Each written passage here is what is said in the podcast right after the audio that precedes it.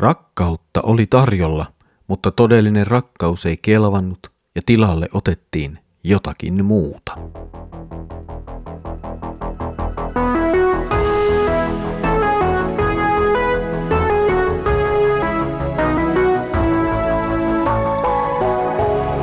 Kirjoitusten pauloissa.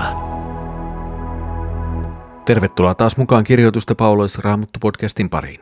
Minä olen Mikko ja tutustunut teidän kanssanne nyt yhdessä profeetta Hosean kirjaan.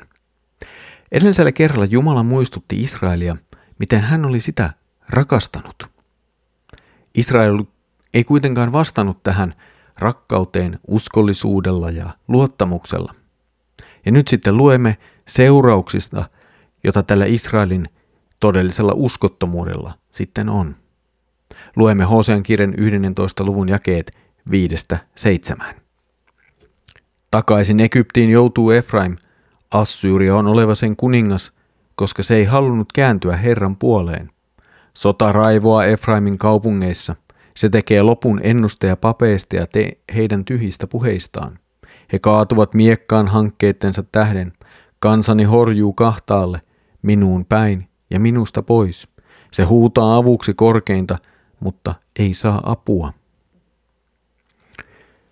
Nyt siis siirrytään taas puhumaan vain pohjoisvaltiosta, Israelista, siinä mielessä, että on kysymys tästä jakaantuneen valtakunnan ajasta ja jakaantuneen valtakunnan pohjoisosasta, joka otti nimen Israel.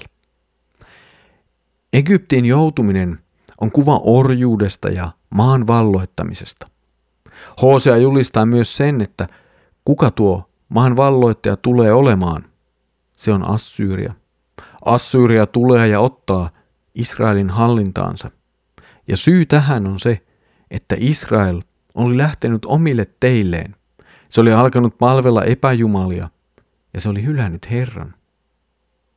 Herra oli antanut ja antoi yhä kansalle mahdollisuuden hylätä epäjumalansa ja palata Herran yhteyteen, mutta kansa ei tätä halunnut.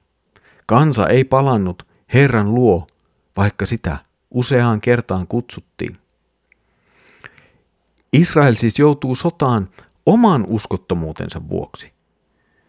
Sota osoittaa, että kansan palvelemat epäjumalat ovat lopulta voimattomia ja niiden papit täysiä valehtelijoita. Nämä papit eivät julista puhdasta Jumalan sanaa eivätkä toimita uhreja Jumalan asetuksen mukaan. Ja nämä vaarat papit kohtaavat miekan ja he kuolevat. Miekka, se ei ole ihan mikä tahansa sotaväline, joka nyt vain sattui olemaan yleinen tuohon aikaan, vaikka näinkin tietenkin oli. Mutta miekka tässä, se kuvaa erityisesti rangaistusta Jumalan liiton rikkomisesta. Väärät papit siis saavat rangaistuksen siitä, että he ovat rikkoneet Jumalan liiton. He ovat toimineet Jumalaa ja hänen sanansa vastaan.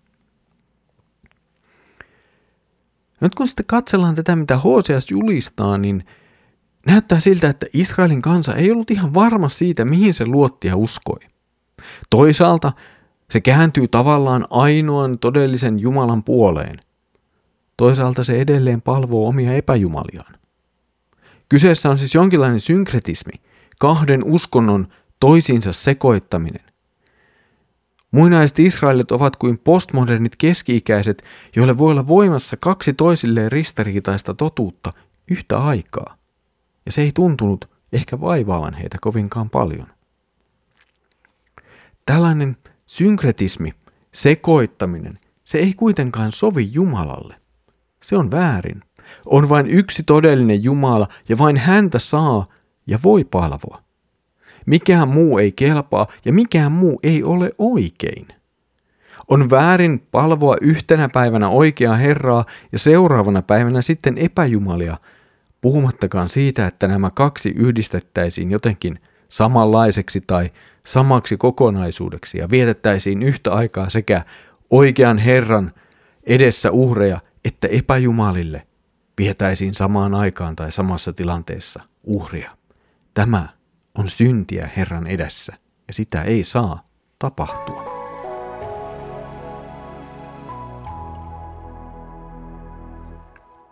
Israelilla oli omat uskonnolliset henkilönsä ja henkilöstönsä, jos jopa näin sanotaan.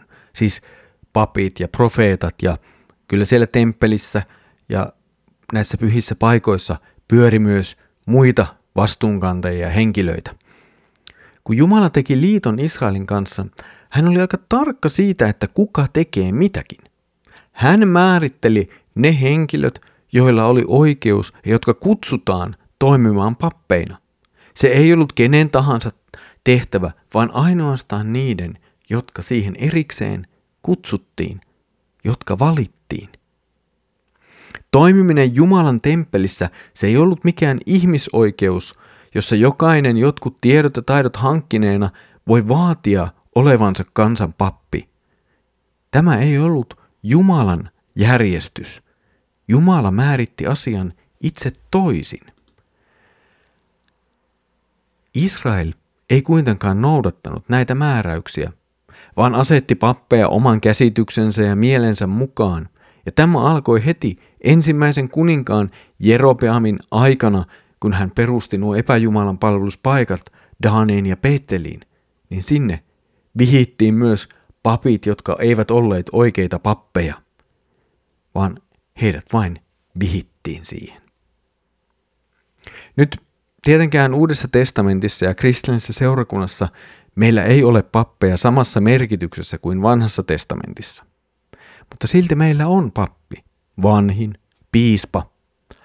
Uusi testamentti myös useammassa kohdassa asoittaa tavoitteita sille, millaisia näiden miesten, jotka vihitään seurakunnan paimeniksi, tulee olla. Ehkä Suomessa olemme vähän jotenkin laiminlyöneet näitä periaatteita, tai emme ole seurakunnissa olleet riittävän tarkkoja niiden kanssa. Itse työssäni etuasiassa pienissä seurakunnissa aloin kuitenkin ymmärtää paljon paljon paremmin, miten elämänläheisiä ja tärkeitä nuo Uuden testamentin kirjeissä asetut kriteerit ja tavoitteet ovat seurakunnan kannalta, kun ne käsittelevät seurakunnan paimenen ominaisuuksia. Niitä kyllä kannattaa vilkaista ja myös miettiä omaa seurakuntaansa niiden valossa. Tässä oli tämänkertainen kirjoitusten pauloissa Raamattu podcast. Mukavaa, että olet ollut yhdessä mukana katselemassa Hosean kirjan jakeita. Seuraavalla kerralla katsomme sitten kauemmas tulevaisuuteen. Siitä siis seuraavalla kerralla. Mutta nyt haluan vielä kertoa ja muistuttaa siitä, mitä joskus jo paljon aikaisemmin mainitsin, nimittäin siitä, että kansanlähetys aloittaa Radio Dayllä uuden radio-ohjelman nimeltä Avainkysymyksiä. Tuossa ohjelmassa halutaan vastata teidän kysymyksiinne, jotka liittyvät raamattuun ja raamatun teksteihin. Noita kysymyksiä voit lähettää tuohon ohjelmaan avaimia.net-sivuilta ja sieltä käyttämällä tuota palaute-lomaketta. Samassa paikassa voit toki lähettää myös palautetta näistä podcast-jaksoista. Mutta muista siis, helmikuun 27. päivä alkaa tämä uusi ohjelma nimeltä Avainkysymyksiä.